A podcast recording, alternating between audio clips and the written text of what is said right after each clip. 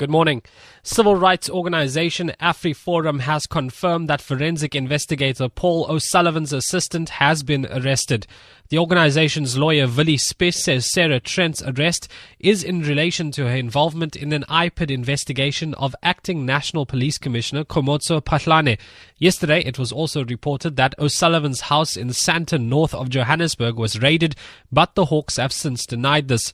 His whereabouts are unknown at this stage. Spies has accused police of using what he terms bullying tactics to try and silence those who are trying to uncover the truth. All of this is just an effort by the police authorities to intimidate and to harass people who are actually working towards the truth and working towards uh, open and clean administration. So uh, it's absolutely unacceptable the way in which this arrest took place, the way in which uh, Ms. Trent actually disappeared with the police for more than three hours.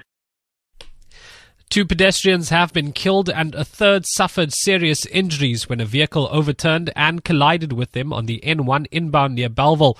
Cape Town Traffic Services Maxine Bezuidenhout says a female motorist lost control of her vehicle. The motor vehicle overturned and collided with three pedestrians on the centre median. Two of the pedestrians, both male adults, were fatally injured and one was seriously injured, taken to hospital. There are no lanes currently obstructed on the N1. Parliament says it has provided medical and counselling services to eight Parliamentary Protection Services officials wounded this week. Parliamentary Secretary Gengezi Gidlana says they were wounded while escorting EFF members of Parliament out of the National Assembly during President Jacob Zuma's State of the Nation address on Thursday. Mgidlana says National Assembly Speaker Baleka Mbete and National Council of Provinces Chairperson Thandi Modise have directed him to conduct an investigation.